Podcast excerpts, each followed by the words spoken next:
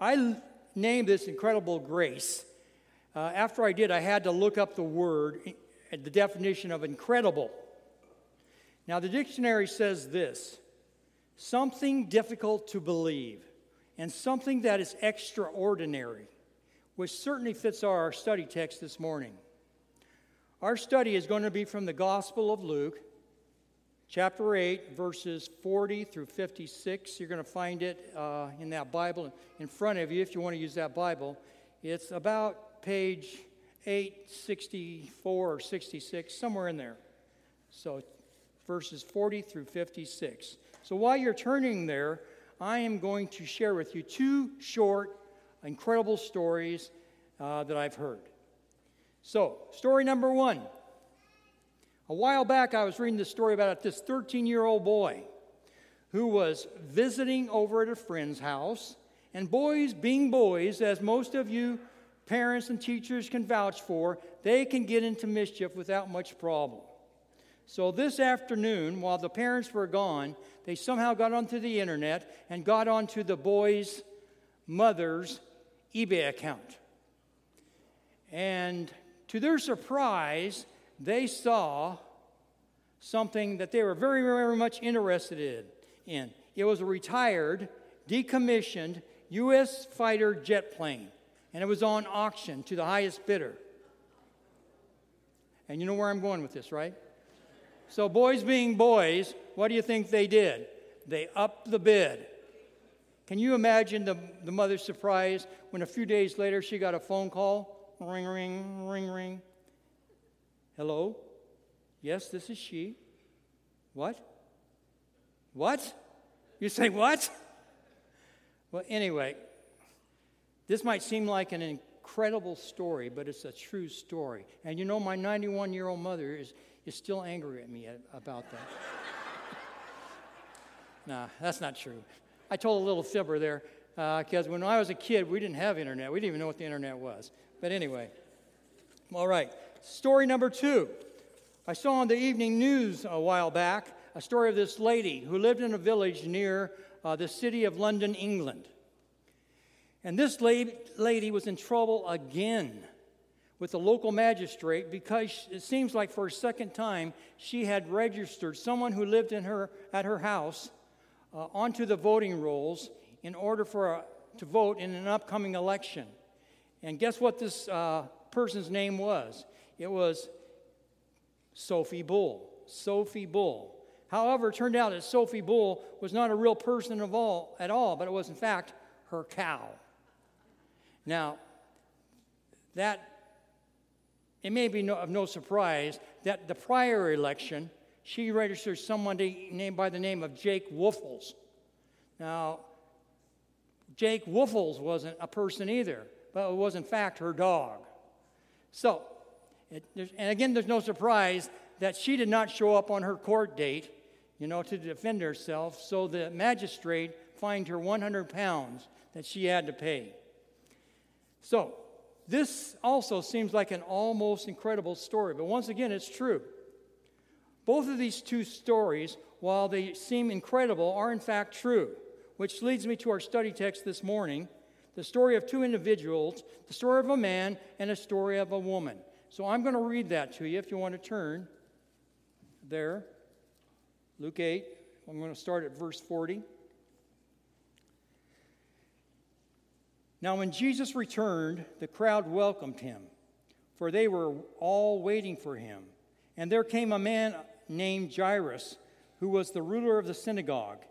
And falling at Jesus' feet, he implored him to come to his house, for he had an only daughter, about 12 years old, and she was dying. As Jesus went, the people pressed around him, and there was a woman who had a discharge of blood for 12 years. And though she had spent all her living on physicians, she could not be healed by anyone. She came up behind him, touched the fringe of his garment, and immediately her discharge of blood ceased. And Jesus said, Who was it that touched me? When all denied it, Peter said, Master, the crowds surround you, and they are pressing in on you. But Jesus said, Someone touched me, for I perceive that power has gone out from me. And when the woman saw that she was not hidden, she came trembling, falling down before him, declaring in the presence of all the people why she had touched him and how she had been immediately healed. And he said to her, Daughter, your faith has made you well. Go in peace. While he was still speaking, someone from the ruler's house came and said, Your daughter is dead. Do not trouble the teacher anymore. But Jesus, on hearing this answer, answered him, Do not fear, only believe, and she will be made well. And when he came to the house, he allowed no one to enter with him except Peter, John, and James, the father and the mother of the child. And all were weeping and mourning for her. But he said, Do not weep, for she is not dead, but sleeping. And they laughed at him, knowing that she was, she was dead. But taking her by the hand, he called, saying, Child, arise. And her spirit returned, and she got up at once. And he directed that something should be given to her to eat. And her parents were amazed, but he charged them to tell no one what had happened.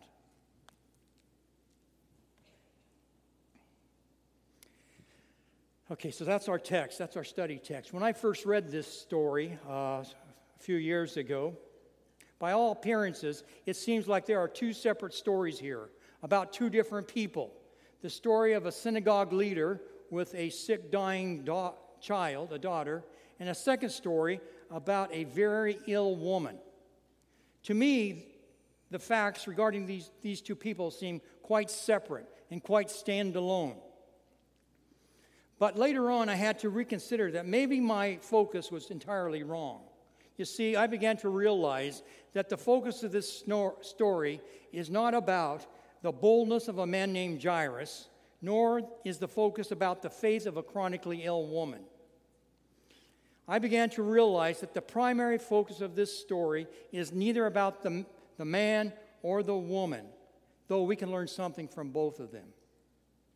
I had to change my mind because I realized there are not two stories here, but just one people, the primary focus of this story is about one person, one specific person. The primary focus of this story is about our, our hero, Jesus. And it just so happens to include two different individuals he, that, who have a grace encounter with him along the way. So let's look at the first grace encounter. This story uh, with Jesus and this man named Jairus. Let's look at Jairus' situation. Well, back in those days, there could be a synagogue in any town, village, where there could be found at least 10 Jewish men. And within the synagogue, a leading man would be selected to be ruler of the synagogue from amongst the elders. And the ruler of the synagogue would be in charge of all the other elders. He would be in charge of the public services held there. And it was him who saw to it that people were appointed to pray, to read from the scriptures, and to teach. It was also the ruler of the synagogue's responsibility to care for and to maintain the synagogue.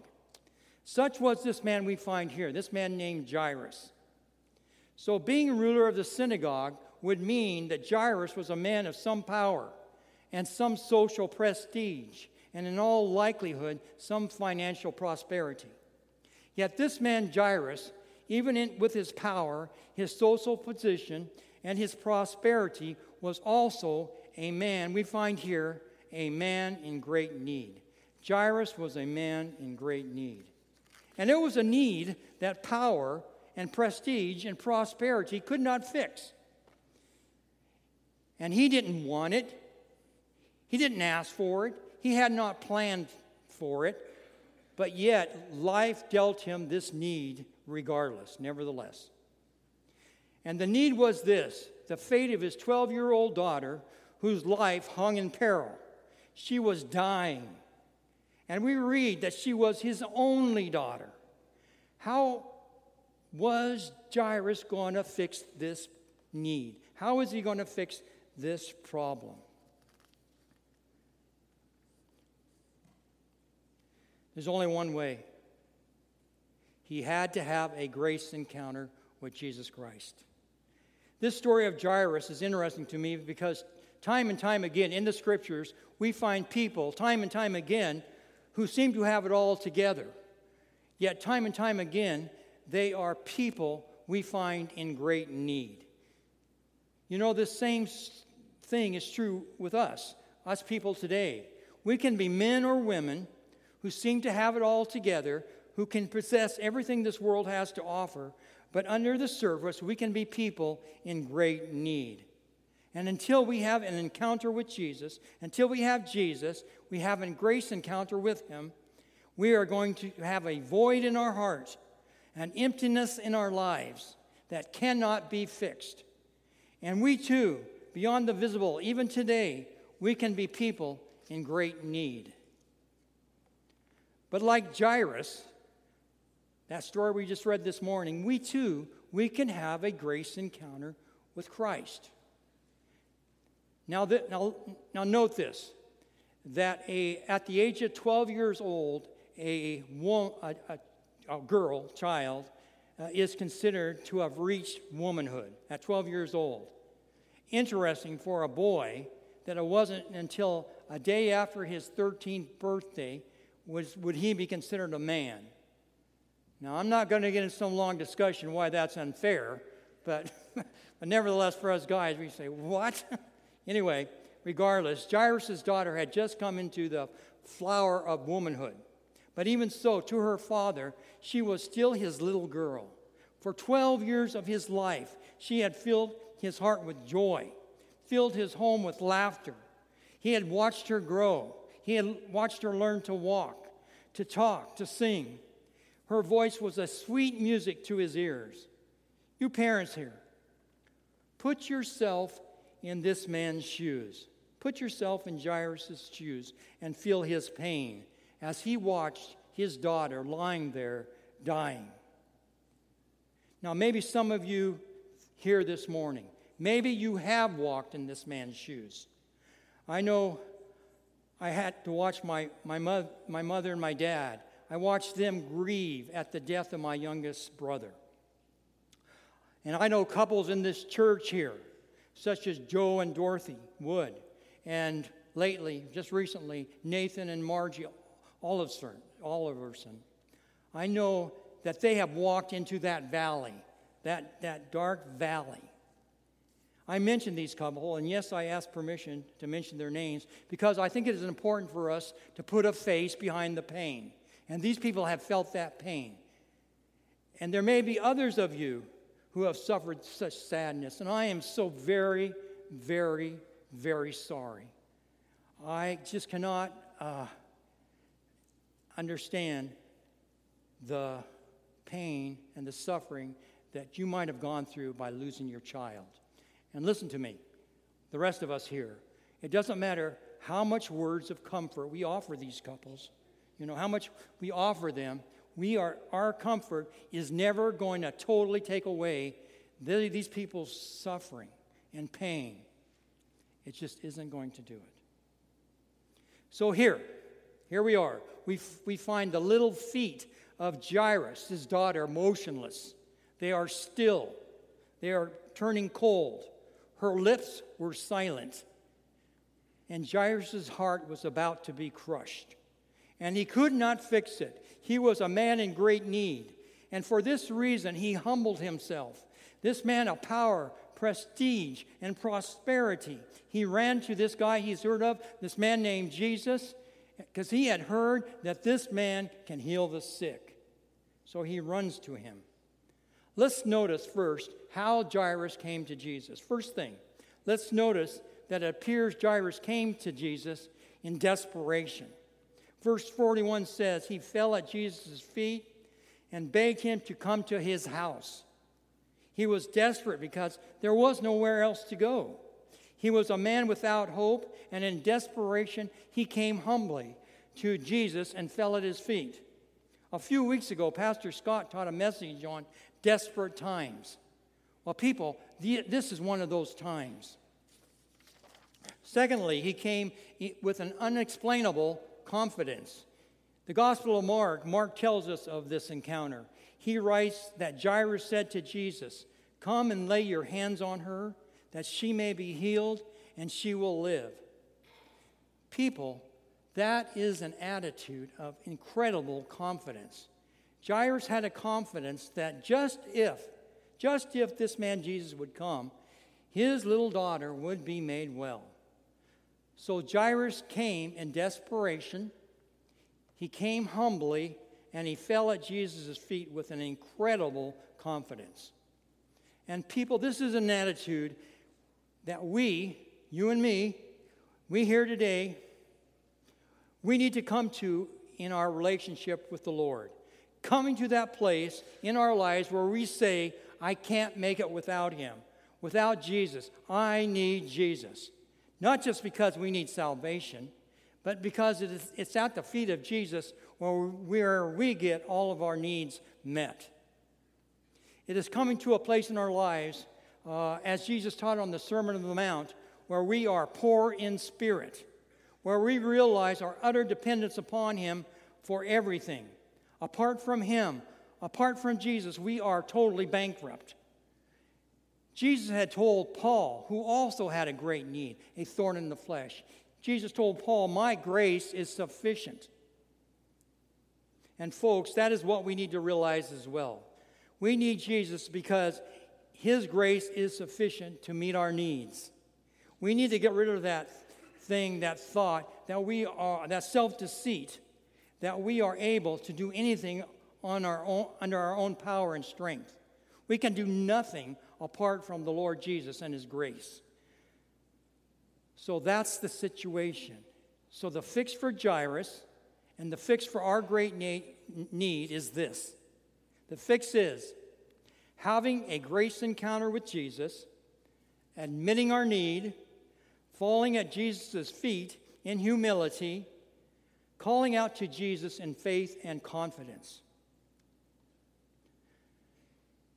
So at this point of the story, uh, Jesus agrees to go and he begins his walk towards Jairus' house.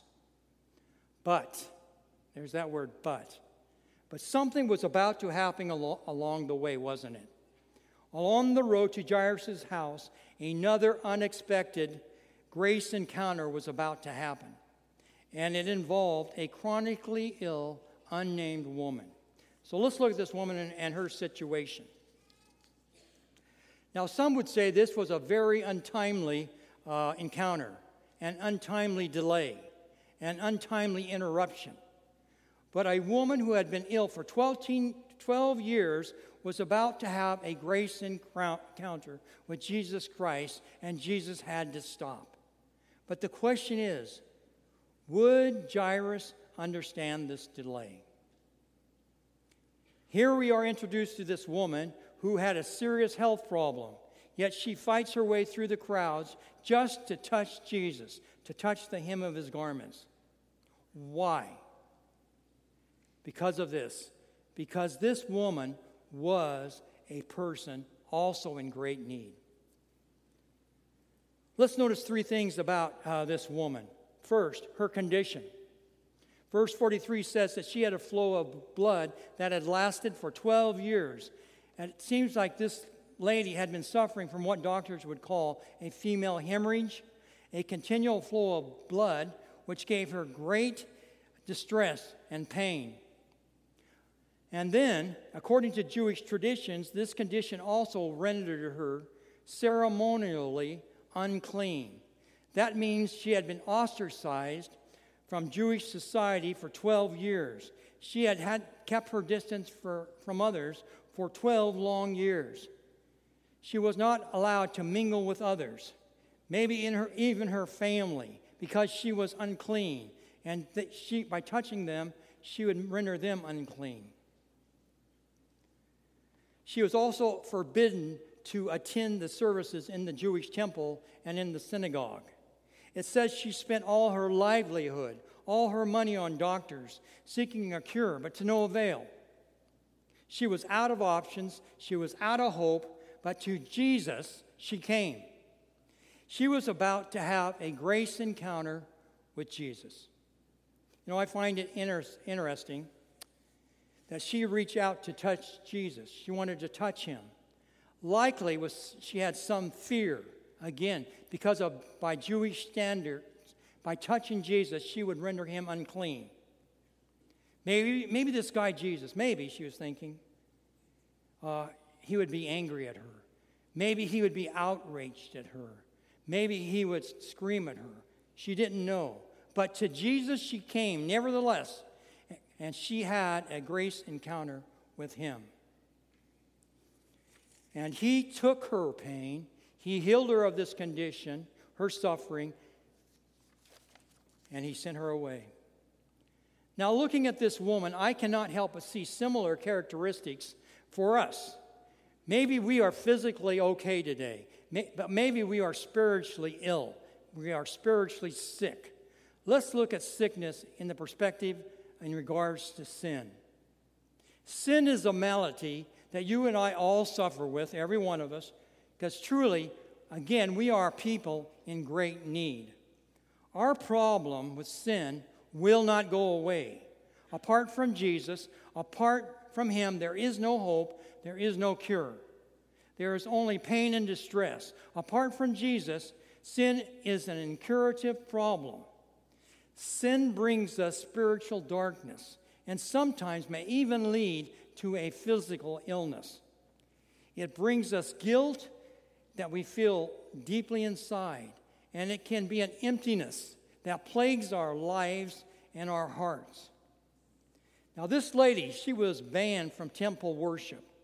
So, too, our sin can separate us, can ban us from God, as we are spiritually unable to enter into His presence. It is not until we come, come to Him in the shadow of the cross, come to Christ and ask for forgiveness and to receive His forgiveness for our sins, that our sin is removed, our guilt is removed, our, we receive spiritual healing, and then we can experience a freedom to approach a holy God. It says this lady exhausted every effort as well. You too, and, and I, we can spend a lot of time, a lot of energy, and sometimes a lot of money attempting to rid ourselves of this emptiness we feel inside. We try to fill it with things. If I can just have that thing or that shiny thing. Or we try to fill it with people. Oh, if I could just have her or I could have him, I know I would be happy. We will try one thing after another after another. We will, we will try things that will make us happy. We try to rid ourselves of that guilt. We try to rid ourselves of that past. But regardless, we will fail. And the result is like this lady here we will end up poor and needy. We will feel helpless and hopeless. Those are the very characteristics of sin, and it is a good illustration for us. But even as soiled and as unclean as we are in sin, if we reach out to Jesus, if we take hold of his hand, he will put away our sin. As far as the east is from the west, he will remove our sins from us. He will take our sins and put it into his sea of forgetfulness. He will heal us. So that was her condition. Secondly, let's look at her conviction. The Gospel of Mark uh, quotes the lady as saying this If only I may touch his clothes, I shall be made well. So she had this conviction, she had this faith. The writer of Hebrews says this Now, faith is the substance of things hoped for, the evidence of things not seen. Again, faith is the substance of things hoped for, the evidence of things not seen. Well, this lady had that trait. She said, If I can only touch him, I know I will be made well. And with her hand, she reached out and she touched Jesus, touched the hem of his garments. And what does that say to us? She didn't actually touch his skin, she touched the hem. It tells me that I only have to go part way. If I just start in his direction, he is going to meet me there. He's going to come the rest of the way. We have another beautiful illustration here for us this morning. This woman, with a touch of faith, drew power from Jesus, whereas the rest of the crowd uh, pressing in around him, thronging him. Again, thronging means cr- crushing him, touching him on every side. They were, weren't receiving anything. We need to understand this. To the one who says, if I just touch him, touch Jesus, then I know that I will be touched by the Lord. Now, how do we touch the Lord, people? How do we do that? One way is by worship. Worship will always touch the Lord's heart. And I'm not speaking about any great singing ability, but I am talking about an attitude. An attitude that we might come, for example, into this place on Sunday mornings uh, to, to sing, for worship, to have prayer, to get into a study, just longing to touch Him and to be touched by Him. Some people may come in here with a bad attitude. They may say, Oh, I don't really want to go to church today. I really wanted to stay in bed, or I wanted to go fishing, or I wanted to watch the game. Now, that, those may seem like bad, but I have been there, you know. I, I've had those same feelings at times. And it's okay for us to do that occasionally, you know, to, it's okay. We have that freedom. But every time you guys are gone, we put a, a, a mark on the, on the blackboard about that. So th- I'm not saying that to, to push it. But, but we do sometimes come in here with a bad attitude. And guess what? If we come in here with a bad attitude, then there's, there's, there's no wonder that we are not going to meet Jesus here. We're going to miss out that opportunity. opportunity.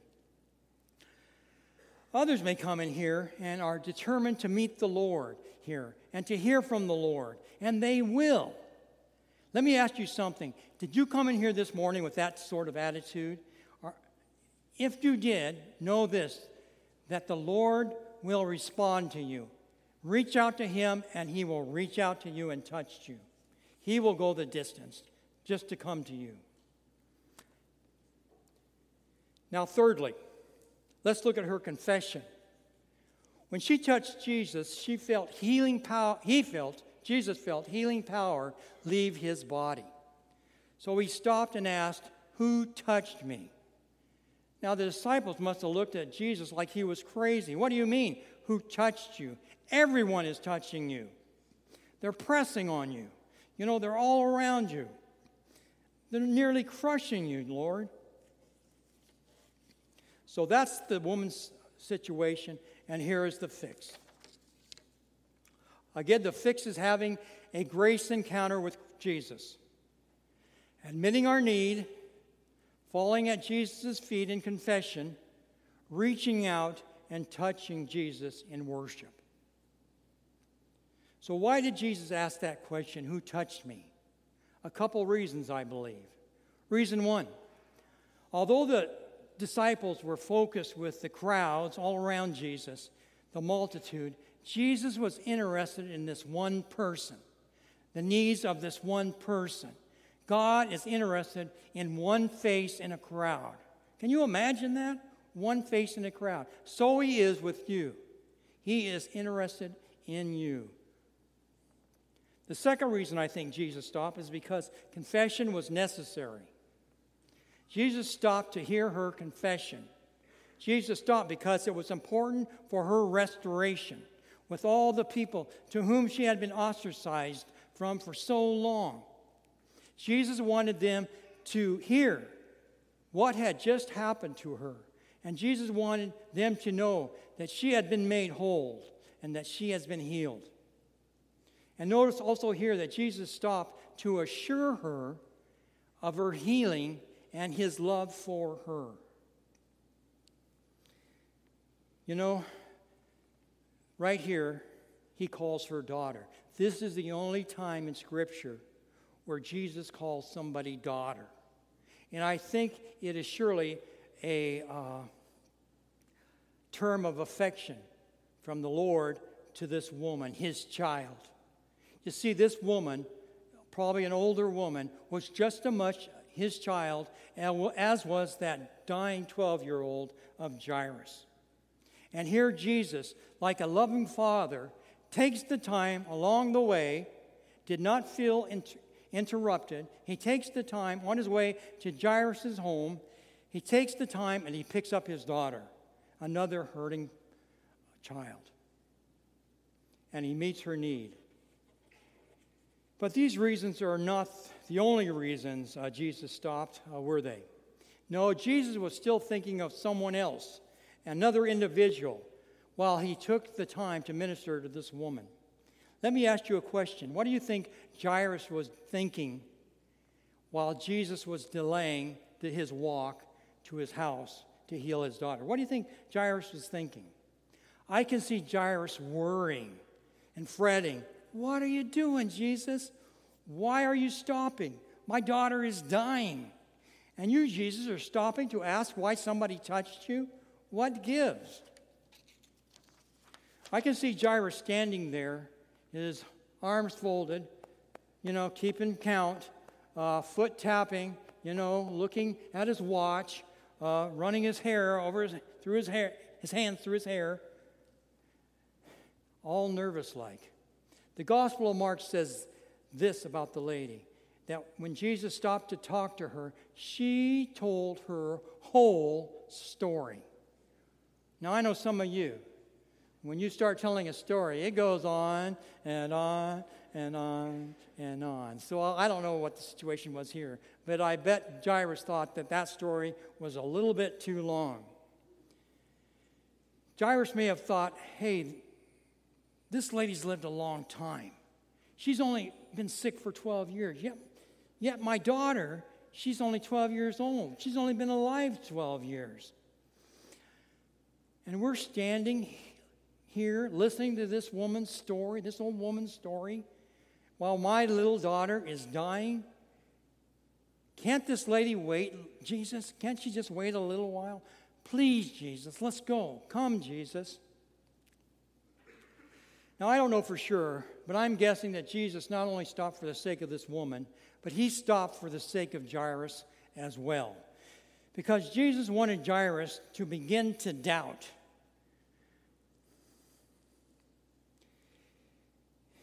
Or he knew he was going to begin to doubt. He, so he stopped for Jairus. And I think that, that Jesus wanted Jairus to also hear this woman's story to hear this woman's confession and to take hold of that same kind of hope that this woman possessed. Family, you know, it is so important for us to share our stories with others. Now, you may not realize it, but you telling your story, the stories of the great of all the great things that the Lord has done for you, will give hope to others. They will think, well, if God did that for you, maybe He can do it for me as well. It's so true that your story will give hope to others and cause them to believe in things that appear to be incredible. Now, catch this. Jesus said to this woman, Daughter, be of good cheer. Your faith has made you well. Go in peace. While he was still speaking, someone from the ruler of the synagogue's house came to him, saying, saying to Jairus, Your daughter is dead. Do not trouble the teacher. I imagine at that moment, all of Jairus was crushed. His emotions overwhelmed him. Maybe he was thinking, Why did Jesus stop? We could have made it in time. But now his desperation also dies. There is no hope. I'm sure many things were going through Jairus' mind at that moment. But what did Jesus say? It is like Jesus read Jairus' mind, which, by the way, God can do. Jesus said, Do not be afraid, only believe, and she will be made well. Jairus had nothing else to depend upon, nothing else to lean upon except the word of Jesus. So even though the report had come back that she was already dead, his daughter was dead, they continued their walk to Jairus' home. Same is true for you and for me here today. We may at times be, have great trials, times of great sorrow, sorrow in our life, times of great crises, when hope has vanished. But we can, need to continue on. We must continue on walking with him. Jesus' words to Jairus tell us that fears are to be met by what? By faith. Jesus told Jairus, Do not be afraid. Afraid is the answer. I'm sorry. Faith is the answer to fear. We must trust Jesus, trust that the Lord knows what He is doing, even when we think He is delaying answering our prayers. Even then, we need to wait with Him. We must trust and we must have faith in Him. We must take our eyes off our watches and keep them on Jesus. So, the answer to Jairus and the answer to our fears here today is this only believe. Believe in the work that Jesus has done, believe in the words that he has said. And he continues to tell us. But listen, Satan likes to tell you it's too late. There is no hope. Things will never change for you. Your loved one, that loved one you've been praying for all these years, they are never going to get saved. You know, that ministry that you are stepping out in, it's going to fail. That habit you have, you're never going to have victory over it. Know this, people Satan is a liar, and he has been a liar from the beginning. So, like uh, Jairus here, Jesus is reaching out to you and saying, Do not be afraid. Don't believe that enemy, only believe me. So they continue walking with Jairus, walking home, and when they reach the house, they see all the mourners had already begun uh, wailing, their wailing cry, their mourning. You see, it was customary in that times, not only the family would mourn, but they would hire professional mourners to come in. And death was a big noise, a big frenzy. And uh, death was loud back then. They would actually rip their clothes and tear out their hair and rip their beards and cry very, very loudly. But Jesus said what when he saw these people? He said, She isn't dead, she is just sleeping. What?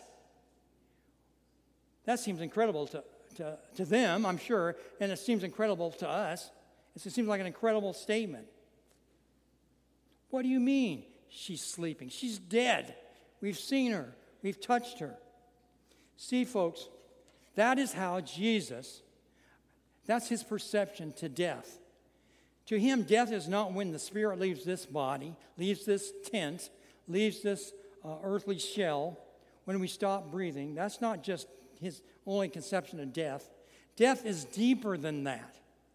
Jesus once said that some people are dead, yet while they live, while they breathe, they are dead. So to Jesus, death is being separated from him. Whether the person is breathing and alive, or whether the person, person is dead, the spirit has left the body, and they're lying in a coffin, in a casket, in physical death, if an unbelieving, believing, unrepentant person lives or dies in their sins, they are separated from him. They are also dead. Death to Jesus is not a physical thing, but a spiritual thing. Now, catch this scene. It says the mourners laughed and mocked him. Mark goes into more detail, his gospel. So, what does Jesus do? He puts them out. I like that about Jesus.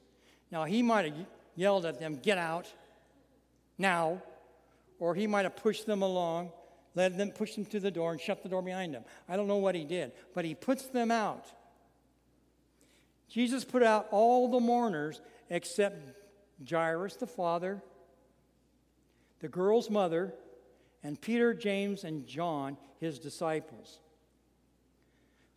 And so, these six people were left all alone in the quiet of this room with this little girl's motionless corpse.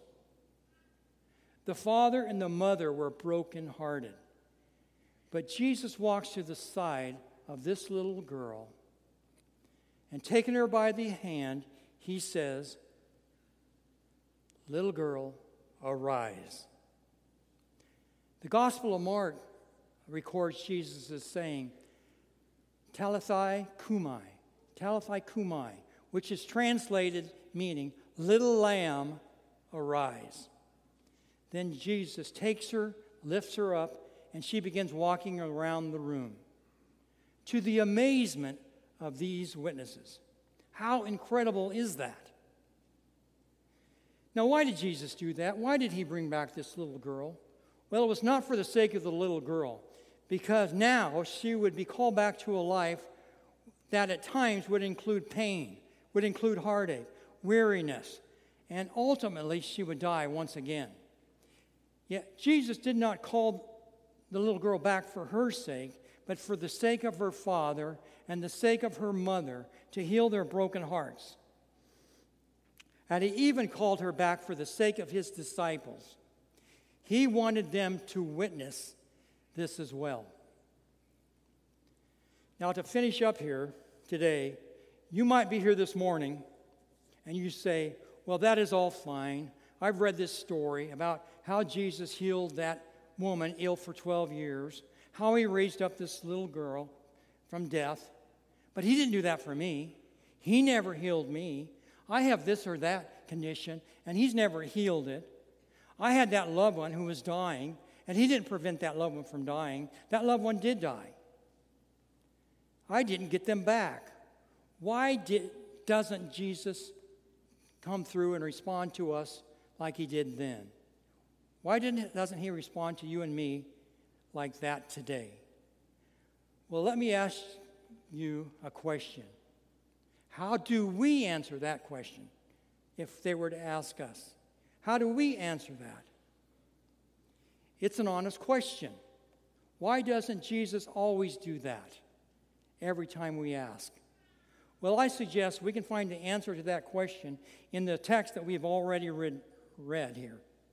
First, know this that Jesus did not heal this woman or raise this little girl from the dead in order to encourage us to expect the same thing each and every time we ask Him. In fact, Jesus told the parents, Do not tell anyone. The real reason Jesus performed these miracles was because He wanted us today to look at this healed woman and to look at this raised child closely. Why? Well, I suggest in order to cause us to have a new view of these things called sickness and death. It is a view that the world will never understand. The world will think it is incredible, it's unbelievable. But to us, born again Christians, repentant and forgiven Christians, it is a view that will give us peace and calm our hearts, even in times of great need and great sorrow.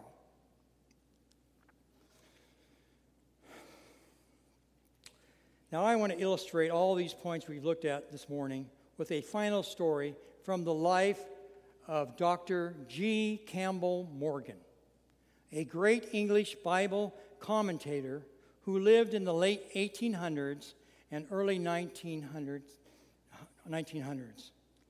It seems that Dr. D. D. Campbell Morgan also faced similar pain, a similar situation like Jairus when his own daughter also laid at the point of death. I'm going to read to you what he had to say, but I inten- intentionally wanted to put his picture up here again because I want you to have a face behind the pain. I want you to hear what this man said, what his heart felt, what he recorded for us. I want us to consider his pain, yet the hope that Christ offers because someday we might fight, face this situation. We might face this need. So listen closely and hear this man's heart. He said, I cannot hardly speak of this matter, the event we're looking at today, without it becoming personal and reminiscent remembering a time 40 years ago when my own first daughter lay at the point of death, dying. I called for him, I, Jesus. I called for him then, and he came. And surely he said to our troubled hearts, Fear not, only believe. But Jesus did not say she would be made whole. She was not made whole on this earthly plane, but she passed away into the life beyond. But Jesus did say to her, Talitha Kumai, little lamb, arise. But in her case, that did not mean stay on this earthly level. It meant he needed her with him. And he took her home to be with himself. She has been with him all these years as we measure time here. And I have missed her every day. But his word, only believe, has been the strength of all these passing years. Now, I want to ask the worship team to come back up, please. And while they do, I want you to please allow me uh, to put all that we've talked about today into a package for you to take home. People, this is what Jesus intends for us to learn from these accounts that He is able to meet your suffering, our suffering, our suffering of hearts, no matter what the cause. When the world says no hope, no hope, which the world will surely say, then we need to continue, like Jairus, to on our walk with Jesus to our heavenly home. And we need to believe, contrary to the world's perspective, we need to believe in an incredible story, a story that we need to be part of. We need to trust in His words, trust in His promises, trust in His grace. We need to trust in that incredible grace. And finally, most of all, remember Calvary, where 2,000 years ago He stretched out His hands, those very same hands that healed that woman and raised that child from the dead. He laid those hands for you and for me on the cross where He bore our sin, He took up our shame, that we might be healed and be rescued from eternal separation of death from Him. A death that we, He doesn't desire and we don't desire. He came to ransom us, to give us life, and to give it more abundantly. Do you want that kind of life in your world today? here today? Do you want that kind of life?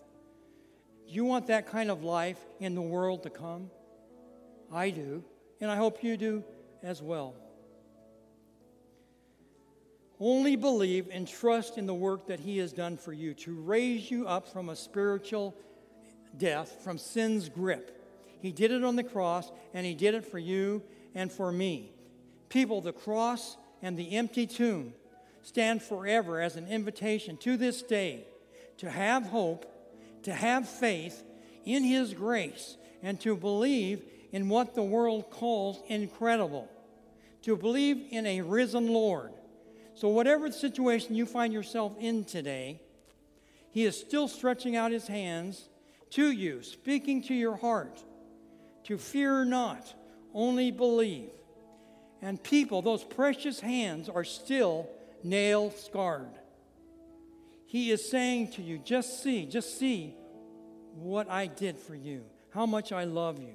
There is no length, no road too long that He would not travel to get to you, even a road to a cross.